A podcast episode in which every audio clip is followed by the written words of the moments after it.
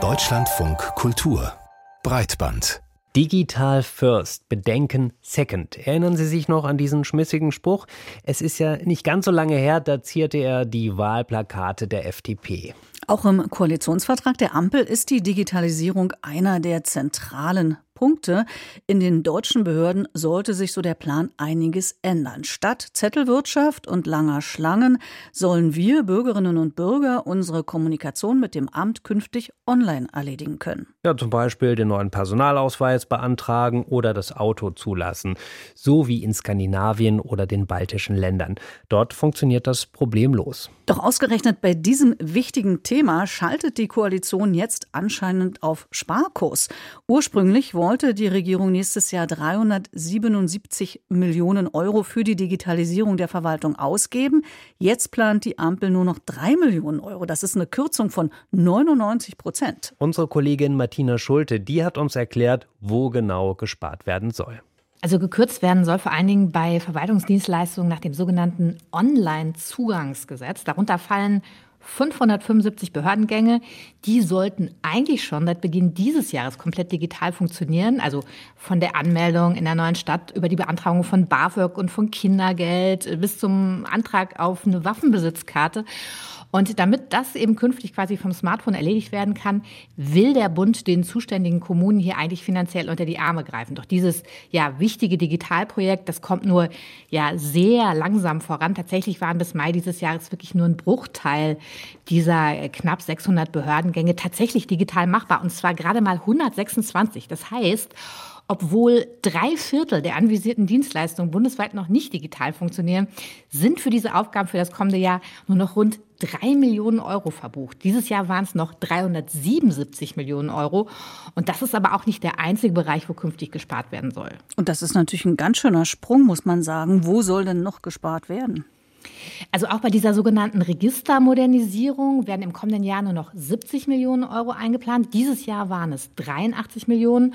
Und bei der Registermodernisierung, da geht es darum, dass Bürgerinnen und Bürger beim Kontakt mit der Verwaltung in verschiedenen Ämtern nicht immer wieder die gleichen Daten angeben müssen, sondern dass hier Daten verschiedener Ämter zusammengeführt werden. Dieser Vorstoß, der ist zwar umstritten, könnte aber laut Normenkontrollrat 84 Millionen Stunden jährlich ähm, bei der Interaktion mit Behörden einsparen. Und weniger Geld gibt es außerdem auch noch bei den sogenannten digitalen Identitäten. Das betrifft dann wahrscheinlich den lange angekündigten Ausweis im Smartphone, also mit dem wir uns dann im Netz rechtssicher ausweisen können.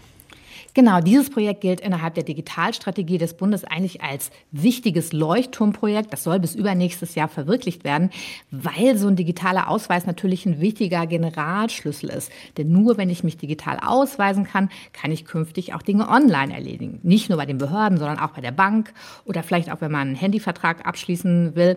Aber auch hier wird eben ab nächstes Jahr gespart. Dieses Jahr hat der Bund dafür 60 Millionen Euro vorgesehen und nächstes Jahr sollen es nur noch 40 Millionen Millionen sein. Ja, und was sagt das zuständige Bundesinnenministerium dazu? Also die haben eine, wie ich finde, sehr interessante Interpretation dieser Sparpläne. Dort heißt es nämlich, von einer Kürzung könne eigentlich zumindest beim Onlinezugangsgesetz gar keine Rede sein, denn diese vermeintliche Kürzung sei eher eine Rückkehr zur Norm, äh, weil während Corona, also in den vergangenen Jahren, wurden halt Sondermittel zur Verfügung gestellt für die Digitalisierung der Verwaltung. Die laufen jetzt aus. Und eine Sprecherin des Bundesinnenministeriums betonte eben, unterm Strich investiere man auch im nächsten Jahr in demselben Umfang in die Digitalisierung wie dieses Jahr. Denn zusätzlich zu diesen neu veranschlagten 3,3 Millionen Euro könnten die Kommunen eben auch auf nicht ausgegebenes Geld aus dem Jahr 2023 zurückgreifen. Das heißt, wie viel ist da noch übrig? Rund 300 Millionen Euro. Also genau das, was eigentlich dieses Jahr nicht mehr ausgegeben wird. Und das ist eben Geld, das bisher von den Kommunen gar nicht abgerufen wurde. Und diese nicht abgerufenen Gelder, die deuten halt darauf hin, dass die schleppende Digitalisierung eben nicht nur am mangelnden Geld hängt. Das meint zumindest auch Andrea Wörlein. Sie ist Geschäftsführerin von Virtual Network Consult. Das ist ein Unternehmen, das ähm, Open Source basierte Kommunikationsanwendungen anbietet. Und sie kritisiert in der Pressemitteilung, es häuften sich die Projekte, in die zwar Millionenbeträge für Beratung, Management, Plattformen, Soft- und Hardware geflossen sind, die aber bis heute keine Chance auf sach- und zeitgemäße Realisierung hätten. Martina Schulte, vielen Dank für die Information. Also anscheinend ist ja noch Geld da, das wird aber nicht abgerufen und die deutsche Verwaltung kommt weiter mit der Digitalisierung nicht voran. Woran liegt das? Darüber haben wir mit der Professorin Janette Hofmann gesprochen. Sie ist Leiterin der Forschungsgruppe Politik der Digitalisierung am Wissenschaftszentrum Berlin. Von ihr wollten wir wissen, haben die deutschen Behörden vielleicht gar kein Interesse an der Digitalisierung? So stark würde ich das nicht verallgemeinern. Ich würde eher sagen, dass das ganze System, was unsere Behörden oder sagen wir den Behördenapparat ausmacht, nicht gut orientiert ist an Aufgaben, die eigentlich darauf zielen, das, was wir immer gemacht haben, auf den Prüfstand zu stellen, zu durchdenken und womöglich ganz anders zu organisieren. Uns fehlen jegliche Mittel, das zu tun. Das fängt ja beim Personal an. Also wenn man in die Amtsstuben hineinschaut, werden dort zum Beispiel die Entscheidungen vor allem von Verwaltungsfachleuten und Juristen gefällt, von Menschen, also die nicht so viel Ahnung haben von Digitalisierung. Da fallen Kompetenz und Entscheidungsbefugnisse auseinander. Wie wirkt sich das konkret aus? Es wirkt sich so aus, dass die Leute, die fachliche Kompetenz haben, nicht entscheiden dürfen und darüber auch zunehmend frustriert werden, während diejenigen, die Entscheidungsverantwortung haben, sich ja womöglich durchaus darüber bewusst sind, dass ihnen die fachliche Expertise fehlt und deshalb nicht selten sehr ängstlich entscheiden, sich in alle möglichen Richtungen absichern, um keinen Fehler zu machen. Und was die Expertinnen sagen, ist, dass wir aber, wenn wir digitalisieren wollen, auch eine gewisse Fehlerfreundlichkeit, eine Fehlerkultur uns aneignen müssen.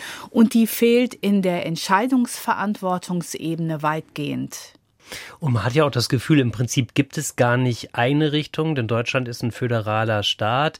Jedes Bundesland und damit dann auch wieder jede Behörde in dem Bundesland kocht da irgendwie so ein bisschen ihr eigenes Süppchen. Ließe sich das irgendwie zumindest zusammenführen? Also das Ziel des Online-Zugangsgesetzes, was ja dafür verantwortlich ist, war ursprünglich eine gemeinsame technische Architektur zu entwickeln, die es dann jedem einzelnen Bundesland, jeder Kommune erlaubt hätte, darauf seine eigenen Dienstleistungen aufzusetzen. Also eine gemeinsame einheitlich standardisierte Grundlage und föderale und kommunale Vielfalt darauf aufsetzend. Und das ist uns leider nicht gelungen. Wir hatten ja schon gesprochen über das äh, Personal, was vielleicht nicht optimal da ist, wo es sein sollte. Können Sie das mal an einem Beispiel zeigen, wie das funktioniert, dass es nicht funktioniert? Wenn es zum Beispiel um das Beschaffungswesen geht, wenn man neue Software ordern will, dann fehlt denjenigen, die die Entscheidung treffen, häufig die technische Expertise, um das gut beurteilen zu können, was man braucht, was es gibt. Und deshalb werden dann häufig Consultants angeheuert und man delegiert sozusagen die fachliche Expertise nach draußen. Und das Problem besteht dann darin, dass man selbst nicht beurteilen kann, was einem von den Consultants empfohlen wird, sondern man sich dann doppelt auf die verlassen muss, auf deren Expertise und auch auf deren Auswahlkriterien. Die mögen aber andere sein als die, die im öffentlichen Interesse liegen. Und ein Beispiel dafür ist die Contact Tracing App Luca. Da haben die einzelnen Bundesländer eingekauft ohne zu wissen, was sie genau eingekauft haben. Und man kann in den Verträgen auch sehen, dass ihnen wirklich Qualitätskriterien fehlten. Da haben wir einen enormen Nachholbedarf. Das ist ja auch spannend. Woran liegt das eigentlich, dass dieser Nachholbedarf so besteht? Liegt es daran, dass Deutschland nach wie vor eigentlich auf das Fabrikzeitalter optimiert ist und äh, den Anschluss an das digitale Zeitalter zumindest noch nicht gefunden hat? Also das spielt sicher auch eine Rolle, dass unsere Verwaltungen schon Rechtssicherheit garantieren können und auch lange Zeit eben also eine gewisse Erwartungssicherheit gewährleistet haben, aber dass sie nicht gut sind in Übergangsperioden, wenn man eher Querschnittskompetenzen und Koordinationsfähigkeiten braucht und eben auch experimentieren muss, weil vieles von dem, was wir mit der Digitalisierung ermöglichen wollen, ja auch teils unbekannt ist. Und da fehlen uns die Kompetenzen.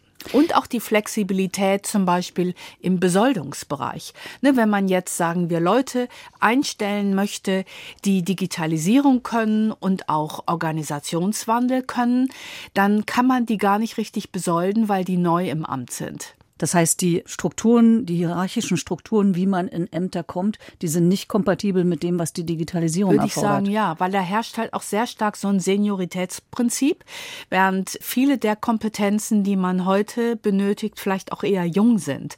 Aber warum sollte jemand, der IT kann und sich für Organisationswandel im öffentlichen Dienst interessiert, warum sollte der auf so einer Stelle arbeiten, wo er ganz schlecht besoldet wird? Wenn wir jetzt als BürgerInnen zum Amt gehen, dann kommen wir ja ganz direkt in Kontakt mit dem Staat. Die öffentliche Verwaltung ist sozusagen das Bindeglied zwischen der staatlichen Autorität und der Bevölkerung. Was bedeutet es eigentlich, wenn uns dieser Kontakt zum Staat regelmäßig so frustriert zurücklässt wie derzeit? Viele ExpertInnen befürchten, dass diese Frustration, die dabei entsteht, dass die auch zu einem Vertrauensverlust in die Fähigkeiten des demokratischen Staats führen. Und wenn man sich selber so überlegt, wie es einem geht, wenn man nie einen Termin beim Bürgeramt kriegt oder telefonisch niemanden erreicht. Äh, ich habe heute wieder mehrere Stunden versucht, jemanden zu erreichen.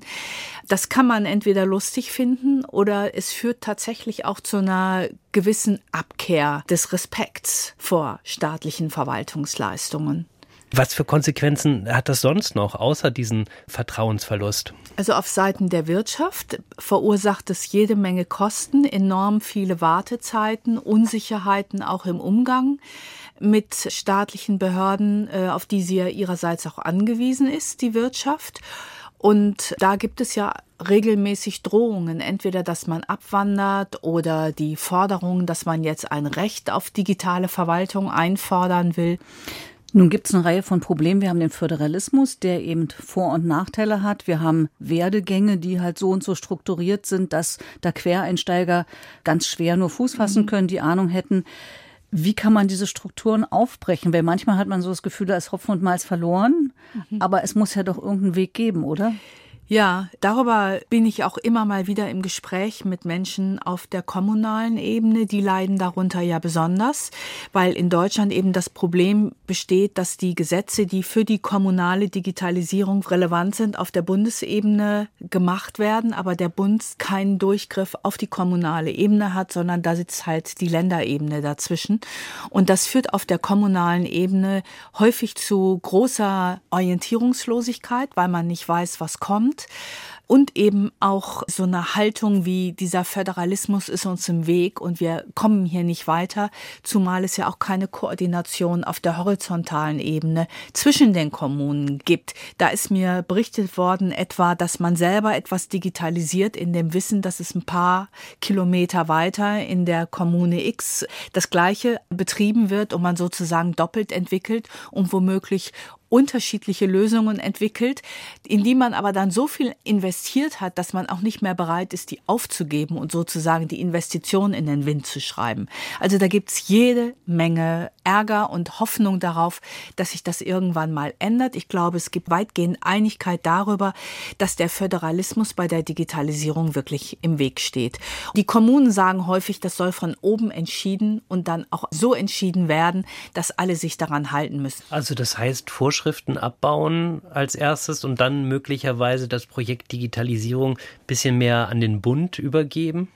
Ja, es ist ja sogar unser Grundgesetz geändert worden, um dem Bund mehr Kompetenzen im Bereich der Digitalisierung zu geben, so dass er im Zweifelsfall auch über die Länder hinweg handeln kann.